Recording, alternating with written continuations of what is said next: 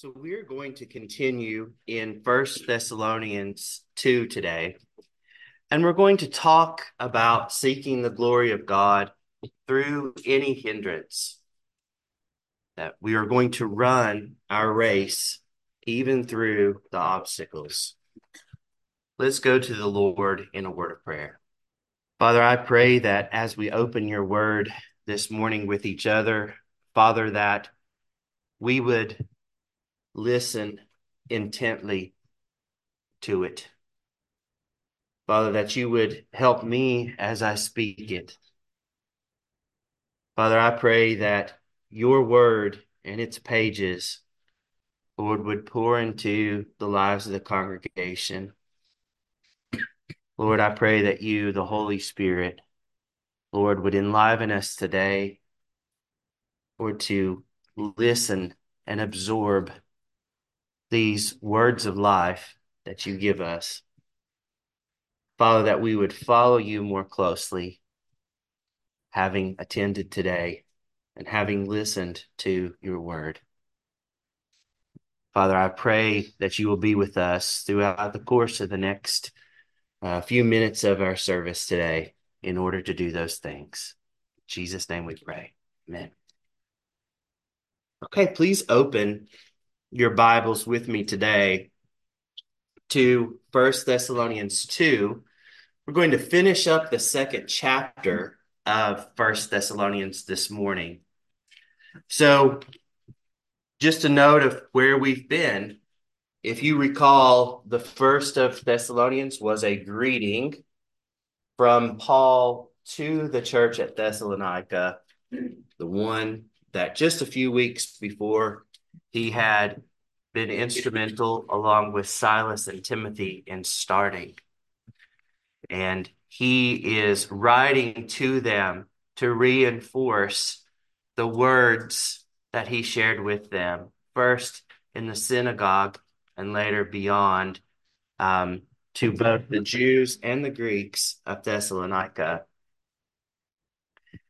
Paul, in the second chapter, has so far offered a defense of his character and ministry because, as we talked about, the character of the man of God preaching, the person of God preaching and sharing the gospel is essential to its message. And his defense of himself and his brothers Silas, Timothy, and Luke was it was crucial to that effort because they had been demeaned and debased in every city and region that they go to. And we saw also that Paul compared himself to a father and to a mother to the people of Thessalonica, that the church there were just like his children. He compared himself to a nursing mother in one passage and to a father in another passage. So we pick up today with that context and background. And, and as we read the first verse, but we, brothers and sisters, having been orphaned from you by absence for a short while, in person, not in spirit, we're all the more eager with great desire to see your face.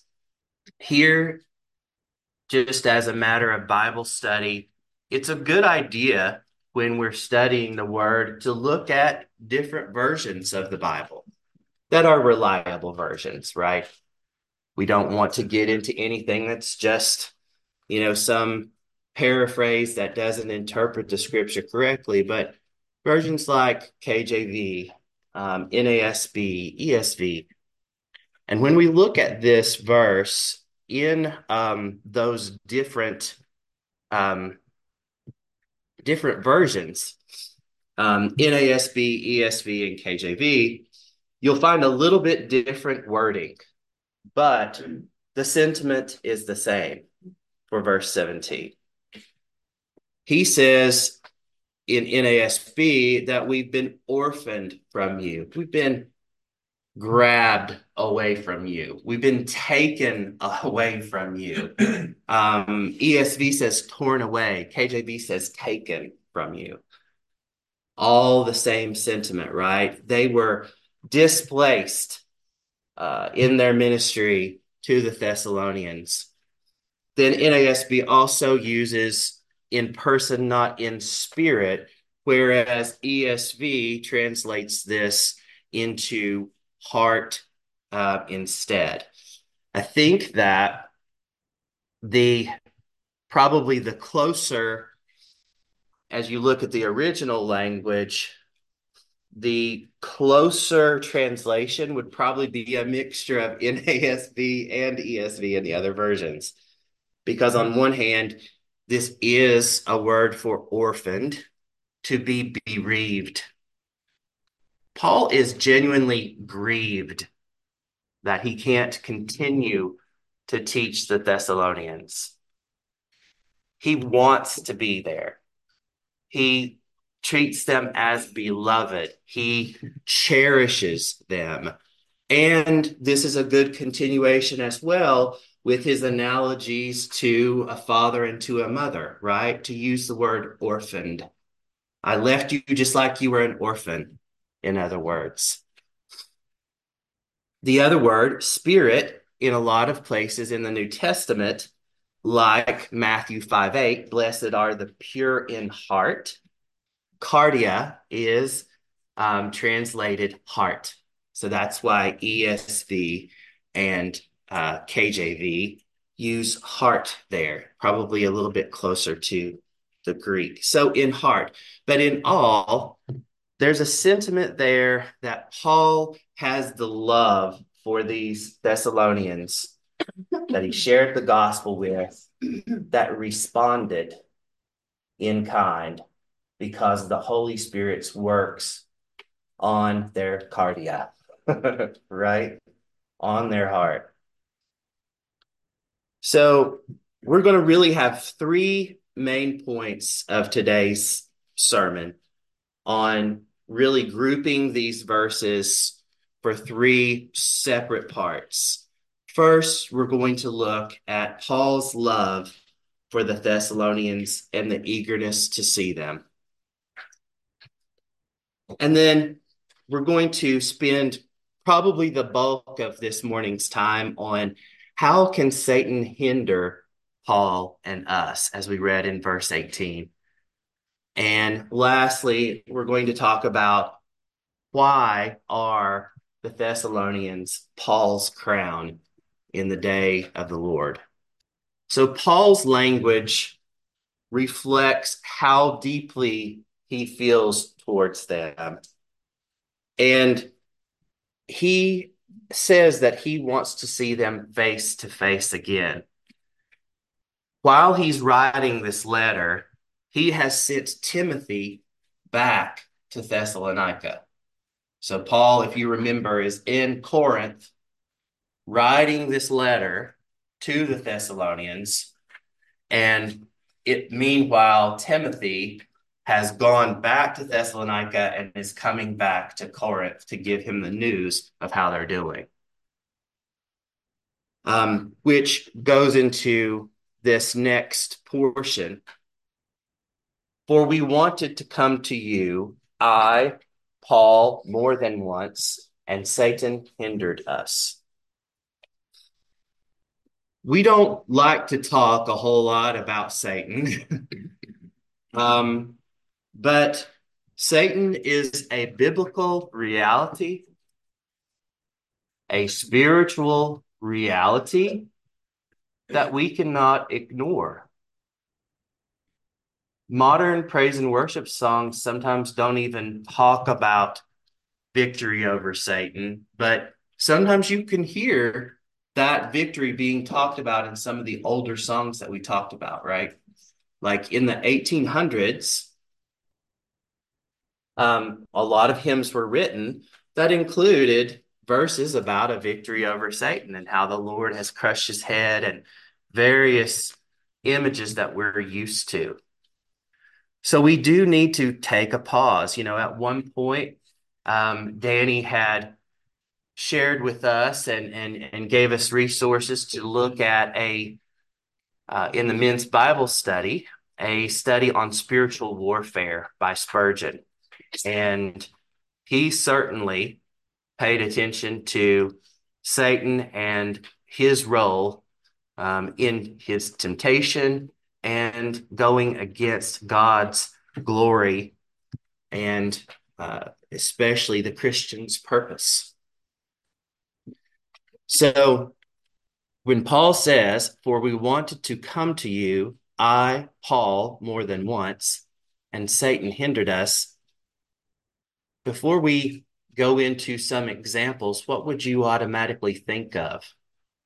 Uh, of of how Satan has hindered the work of God throughout Scripture. Lots of examples.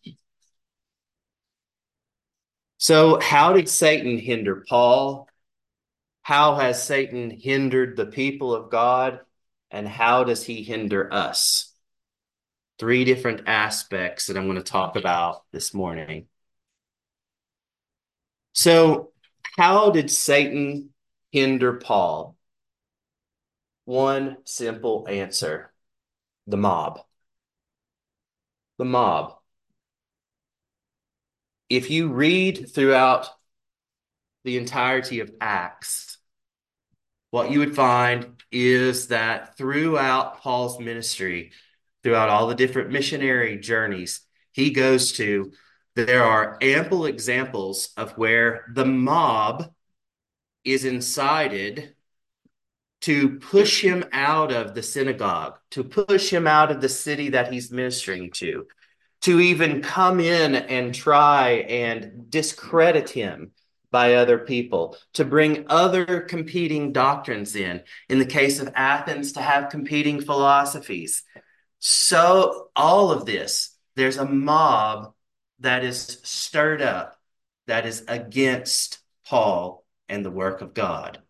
One such example, and I will share with you many this morning, but one example is when Paul and Barnabas are in Antioch.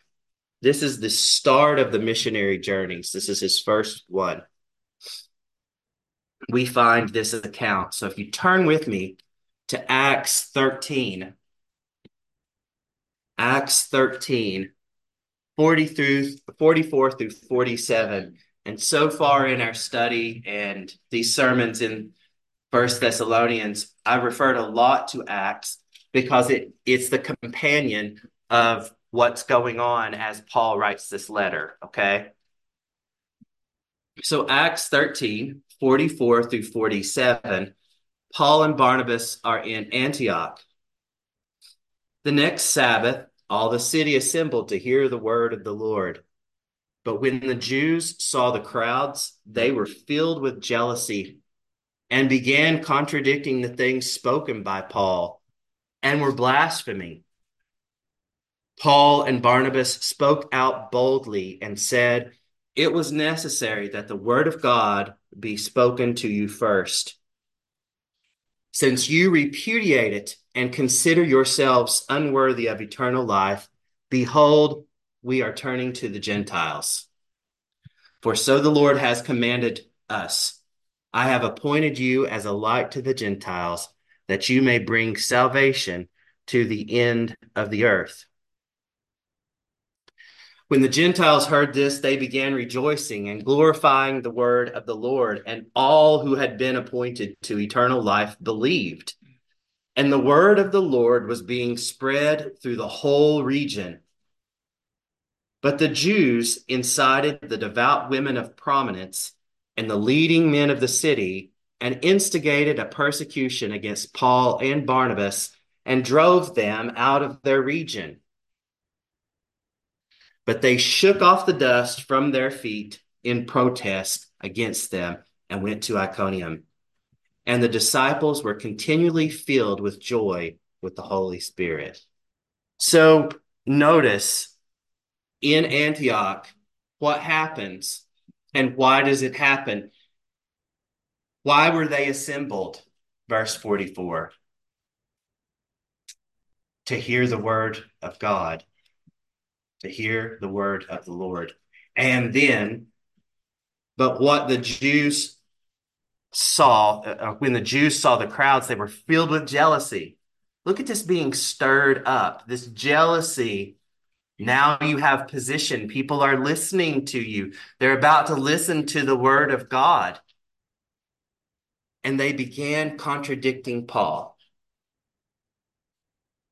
Again, the Jews incited the devout women, these, these leading men and, and prominent people in the community.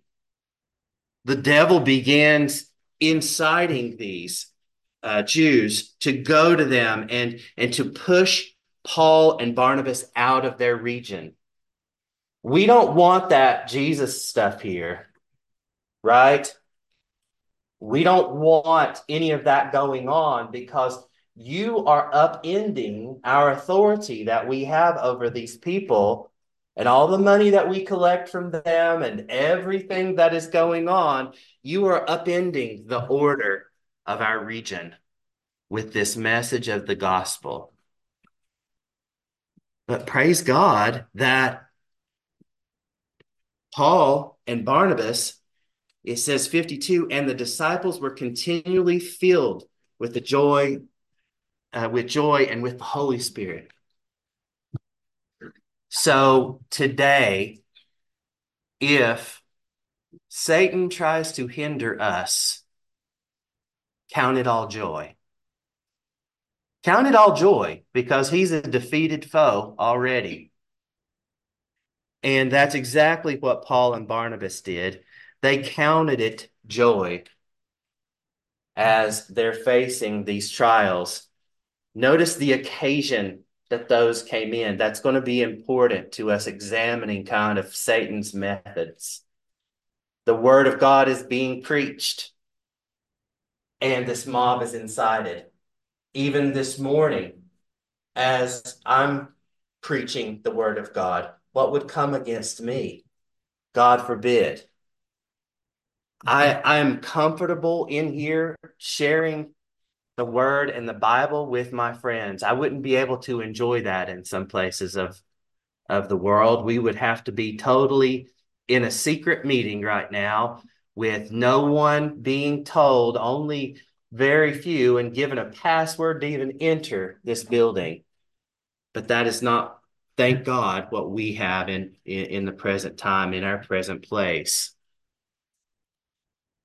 But as I read through Acts, this this these acts of the mob continue over and over and over and over again.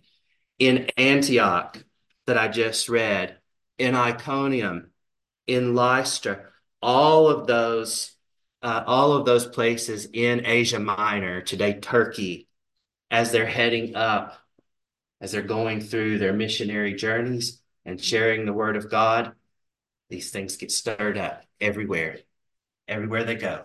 They share the gospel, and the devil stirs something up. In Thessalonica, what happened? How, why did Paul? Why did Paul, Sinus, and Sinus, Sinus, Silas? why did Paul, Silas, and Timothy leave Thessalonica? Because of a Jewish mob, right? That stirred up people in the city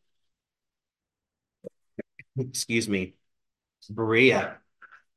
Same thing happens. Corinth, even though he gets to stay there 18 months and God says that he has his hand of protection on them and tells Paul not to worry, God himself tells Paul not to worry in Corinth. Eventually, he does have to leave.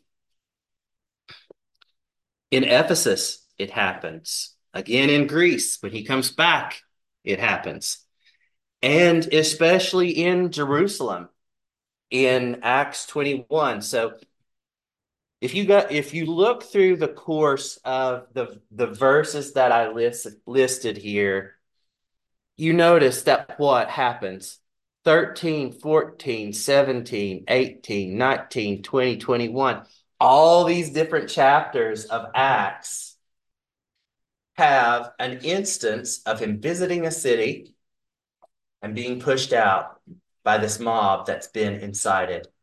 So just as God's word is being spread, just as his ministry is and his gospel, which Jesse pointed out, this eternally planned gospel to be shared to all of these, the adversary comes to try and thwart any kind of efforts that would be for people to hear the word.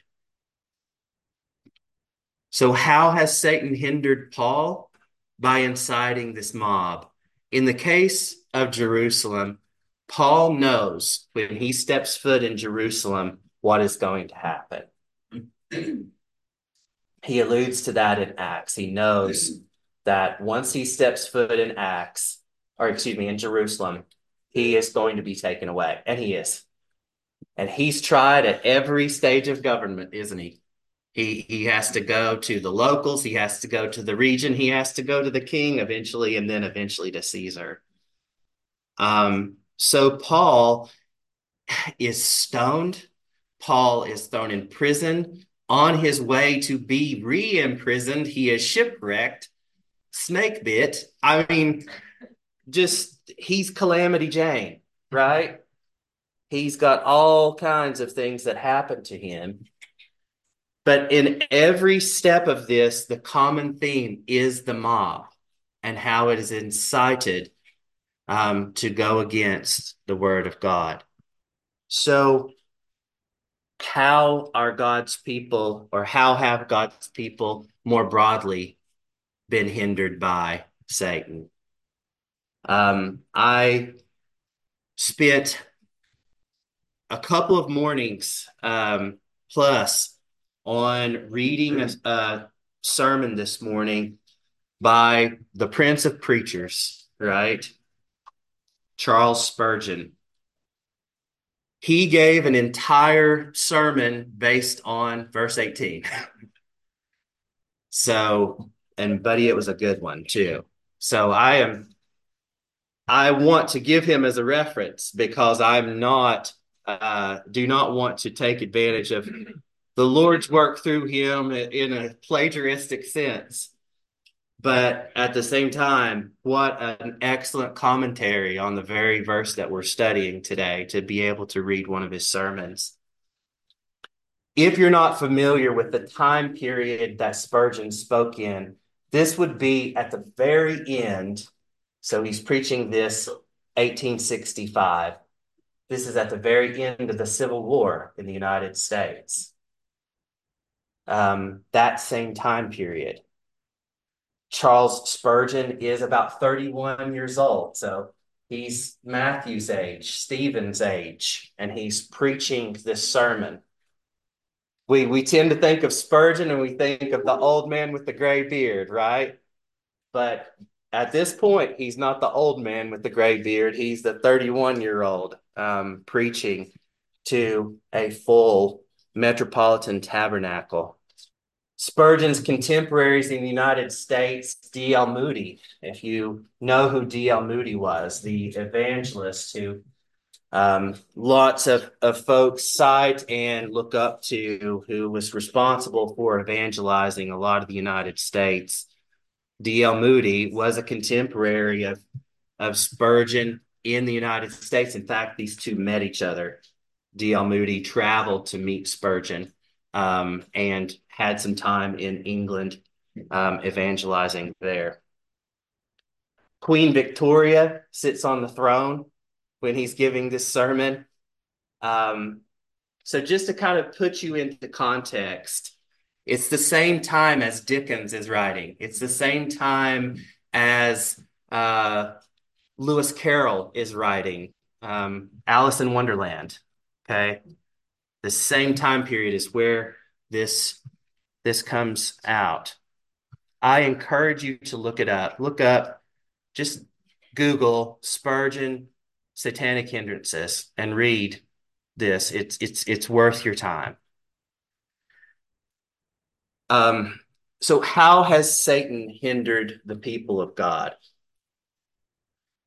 No, no better example than Job.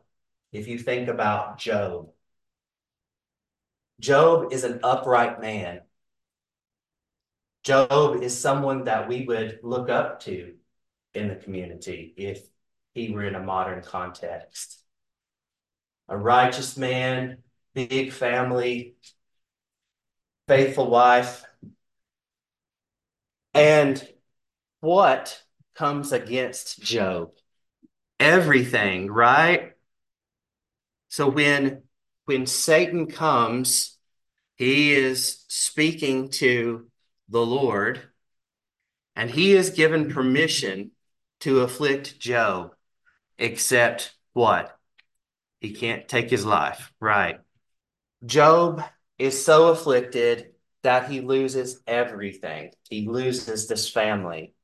Um, in one case, even his wife, his wife gets completely down in the dump, loses hope, and tells him to just curse God and die. Wow. To hear that from your spouse, right? but Job would not. But Satan kept on coming against Job. And throughout the course of the story, you see in the last of the story that finally Job acknowledges God even when he has lost everything. And Job, and God does what? Restores it all back. And no clearer example of satanic hindrance than the life of Job. We could probably sit here together and look over the even the Old Testament history that we've studied together so far and be able to recognize the hindrance of Satan at every turn. Uh, another example is the magicians of Pharaoh. Do you remember when Moses and Aaron go in to talk to Pharaoh? And what, even the kids know this story, right? What happens when Moses goes into Pharaoh? What does the, the staff turn into? A snake, right? And then what do the magicians in Pharaoh's court do? They counterfeit it, right? And they do the same thing. But what happens to their snake? Gets eaten by the one that uh, is from the rod of Aaron. If you think about that, um, eat, Satan is trying to counterfeit using his means God showing a miracle, God showing what is uh, what is looked at as something that we would be in awe of. Other times, Satan has incited the people of God in a rebellion. If you think about Korah's rebellion, do you remember that when we were studying? We studied about Korah and the fact that there was a Levitical named priesthood, right?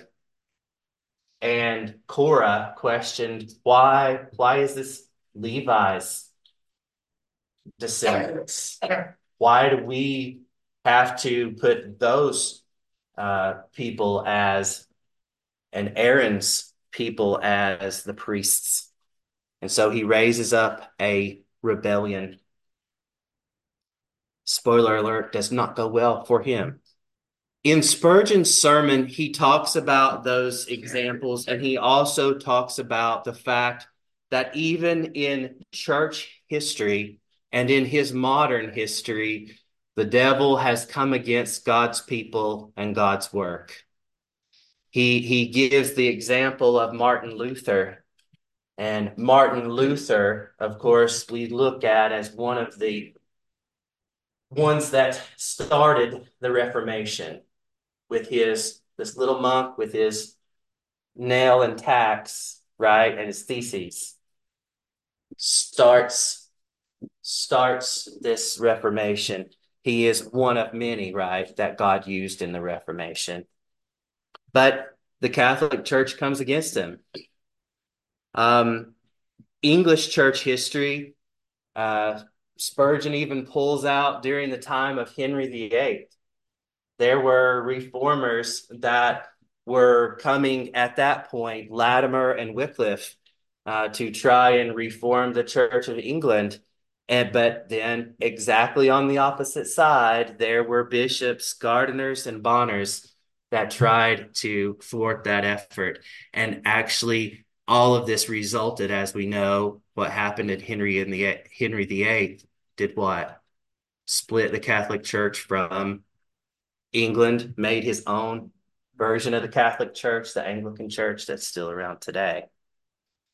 So throughout biblical history, throughout church history, we could look at every movement of God and we could see Satan trying to come against all of it. Even today.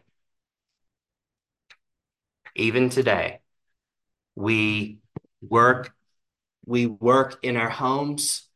We teach our children the word. We bring them to church on Sunday. We teach them prayer and, and scripture at home and try to be godly examples to them as parents. And then they go outside of our home and they see how the world interacts with each other, or they watch it on television or on YouTube, right? What the world looks like. It's always these forces. Um, so how does how does Satan hinder us? There's he hinders us in really every moment that we're trying to do the work of God. The irony of this week, congregation, is that as I'm preparing a sermon that talks about hindrance, I am I've got one of the more stressful weeks of work that I've had in a long time. Studying was much more difficult to focus this week. I'm I'm a human being. And, and that's what happens to us, right? When we're trying to do something for God, we we compete with all of these distractions. Have you ever been praying? Mm-hmm. Have you ever been praying and everything on your task list starts to invade your mind and you even mm-hmm. get interrupted in your prayer life? Sometimes it's by good things, right? You you could be mm-hmm. praying. I was ironically praying this week. Michaela came in my office to tell me bye uh, as I was finishing up my prayer. Love seeing my daughter, love telling her goodbye. That's a good thing. But at the same time, that was an interruption to prayer. Um, and study. Chris Mills, who I dearly loved, that was the first pastor of this church, for a long time dealt with these crazy thoughts, these these blasphemous thoughts coming into his head and, and just plaguing him. And he he prayed about it and asked me to pray about it. And I, I mean, had a very difficult time with this at one point, just having this cycle of this interruption and this these awful thoughts that you don't even know the source of. Why did that even come into my thinking right now. It's hindrance. Um, remember, we talked about the good that we ought to do in James and that we don't do it. Why do we not do it? Why do we not do the good that we know to do? The world, the flesh, and the devil, right? Those three forces are always against those things that we know to do and don't do them you know i need to i need to contact a brother so and so to check and see how he's doing ah nah, i'll do that after work don't have time to do that right now i need to pray for my sister who is going through something with her family ah, i got to answer this email a lot of times we think that some of those are just kind of your day to day distractions, and they are. But some of them have a terrible source. I'm convinced. we can't we can't get ourselves over in the ditch of thinking that everything is from the devil either, right? So we've got to keep our proverbial road that we always refer to. My my dad used to joke with his brothers as they left each other, keep it in the road. Is what they used to say to each other. Keep it in the road.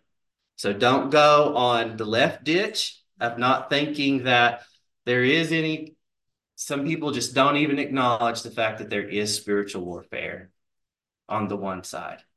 And then there are folks that would blame, you know, stubbing their toe on the devil, you know, whatever happens to them. I got a hangnail. That's straight up Satan today because I got that hangnail. Let's not go that far, okay? Um, we've got to we've got to have some sort of balance got to have some sort of balance of a healthy understanding that this is a reality. It has been a reality throughout scripture. It is a reality in the present and will continue to be a reality until the culmination of those things that we've studied about in revelation comes to pass right? We know Satan's ultimate eternal resting spot. Well, there will be no rest. That's a bad, bad way to refer to it. His eternal place is the lake of fire. We know that. Another way that he hinders us is through our lack of fellowship. We put up excuses for not wanting to be with brothers and sisters in Christ. And that could be in this meeting or it could be in the ignoring everybody that tries to reach out to you throughout the course of the week or not reaching out to anybody yourself. The devil loves to work like that lion that he's described as, isolate this little sheep over here by himself or by herself and convince her that she doesn't need to go and, and be part of the church assembly. Satan loves to keep us away from the assembly of other believers because you just might get encouraged, or you just might hear the word of God, or you might get to witness things like a baptism or us all observing the Lord's Supper. You may see something that reminds you about the Lord's goodness towards you. Many of you have read Screwtape, right? The Screwtape letters. It's an interesting read. I definitely wouldn't promote it over scripture, but C.S. Lewis has his own way of describing things, and he he wrote the Screwtape letters as a devil writing into his uncle devil about how he's trying to tempt the Christian and keep him away from the things of God. And in it, one of the one of the means of of that his uncle Screwtape promotes is keeping them away from the assembly. Because we don't like the style of music. We don't like Mark's higher than necessary voice and Appalachian accent, whatever it is whatever it is the devil uses like those really silly preferences uh, to keep us and it becomes a real problem um, when we isolate ourselves. So what are the markers of satanic hindrance? One Satan's object in hindering us is to prevent us glorifying God. He wants to prevent the glorification of God. If you think about his methods, they come often from bad or self serving methods. What do we, our motives, excuse me, what did we read about in James? How does sin begin? Where does it come through?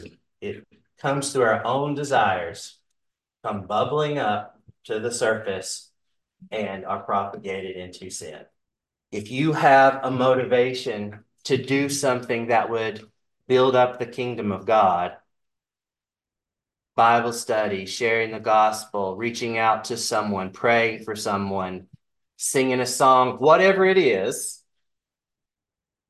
um, and then something interrupts it out of self interest.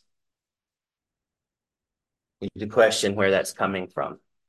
The desires of God and his will are clear in scripture obedience to what he calls us to do, glorifying him.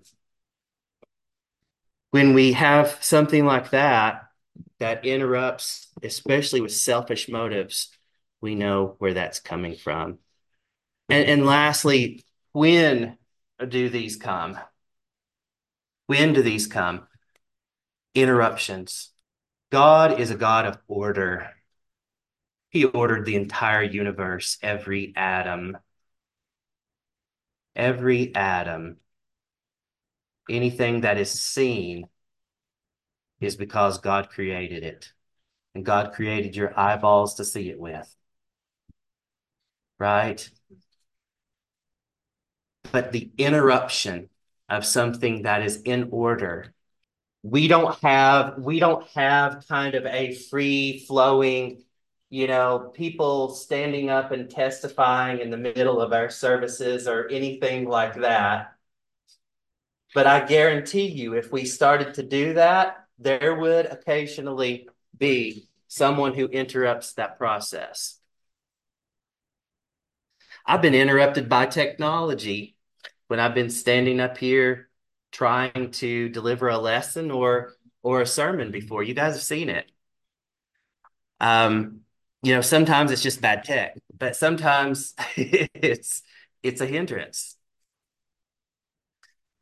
So, what is the remedy as we kind of come to the conclusion this morning? What is the remedy um, for this hindrance?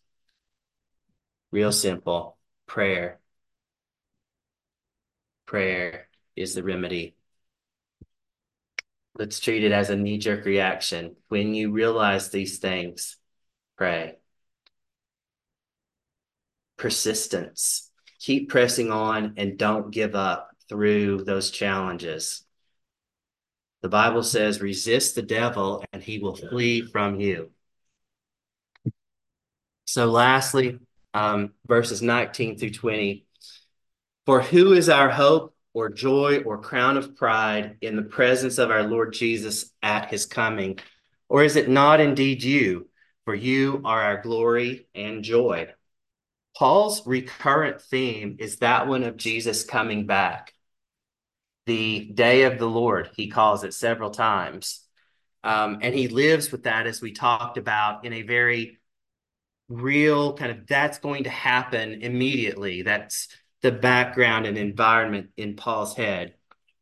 In Hebrews 12, 1 through 3, therefore, since we also have such a great cloud of witnesses surrounding us, let's rid ourselves of every obstacle and the sin which so easily entangles us, and let's run with endurance the race that's set before us, looking only at Jesus, the originator and perfecter of the faith who for the joy set before him endured the cross, despising the shame, and has sat down at the right hand of the throne of God.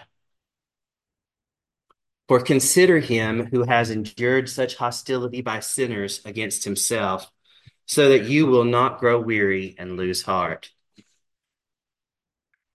The language that Paul uses as the crown is the crown that is from an athletic competition. So the pride, the athlete, in the end, his trophy is getting that crown. The Thessalonians are his crown. Um, Paul loves them sacrificially, laying down his whole life to do this ministry. Can you imagine saying, everything familiar to me right now my place to live, my closet full of clothes, my every my community, everything I know, that's all going to be laid down. I am going to be going from town to town preaching the gospel. I don't know where what I'm going to eat. I do know that I'm going to do some tent making and try to take care of myself and others. But that's a, that's the skill that I have that I'm going to need to use wherever I go. Can you imagine having such sacrificial love? And then Paul does not dwell on I was I was pressed out. When I was visiting you, I was pushed out by a mob and practically killed. He doesn't dwell on that. He dwells on his love for the body of Christ and for God's people. And he lays down his entire life to serve them and to serve the Lord. So they are his crown. That's the only, that's his accomplishment. If Paul has one, he is saying that they, they are his crown, just like our legacy of who we share the word with and our lives lived towards God will be ours. And although Satan seeks to impede the glory of God, he is defeated already and his fate is sealed. We know the one that has created everything, including Satan, and he is defeated. So we can rest in that. We press on in our walks through hindrance, running towards Jesus, just like the Hebrews verse says. If you've never been a runner, um, just picture getting to the end exhausted in your race, but having in your mind that finish line. And the person standing at it is the Lord, looking only at Jesus, the originator and perfecter of the faith. So we are running this race as Paul compares it to getting this crown. And we win when we get to see Jesus. I'm going to leave you with a hymn that we sing and one of its verses in It Is Well. This is what the verse says Though Satan should buffet, though trials should come, let this blessed assurance control that Christ has regarded my helpless estate and hath shed his own blood for my soul. It is well with my soul. It is well, it is well with my soul. Let's pray. Dear God, we thank you this morning that it is well with our souls, that we rest in you, that we rest in our Sabbath, Father, the one that has given us the ability to rest, knowing that our sins are forgiven.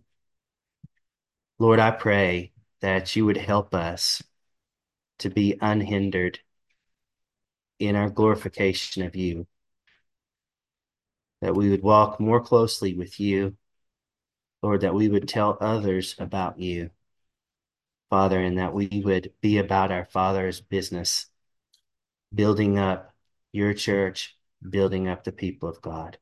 In Jesus' name we pray. Amen.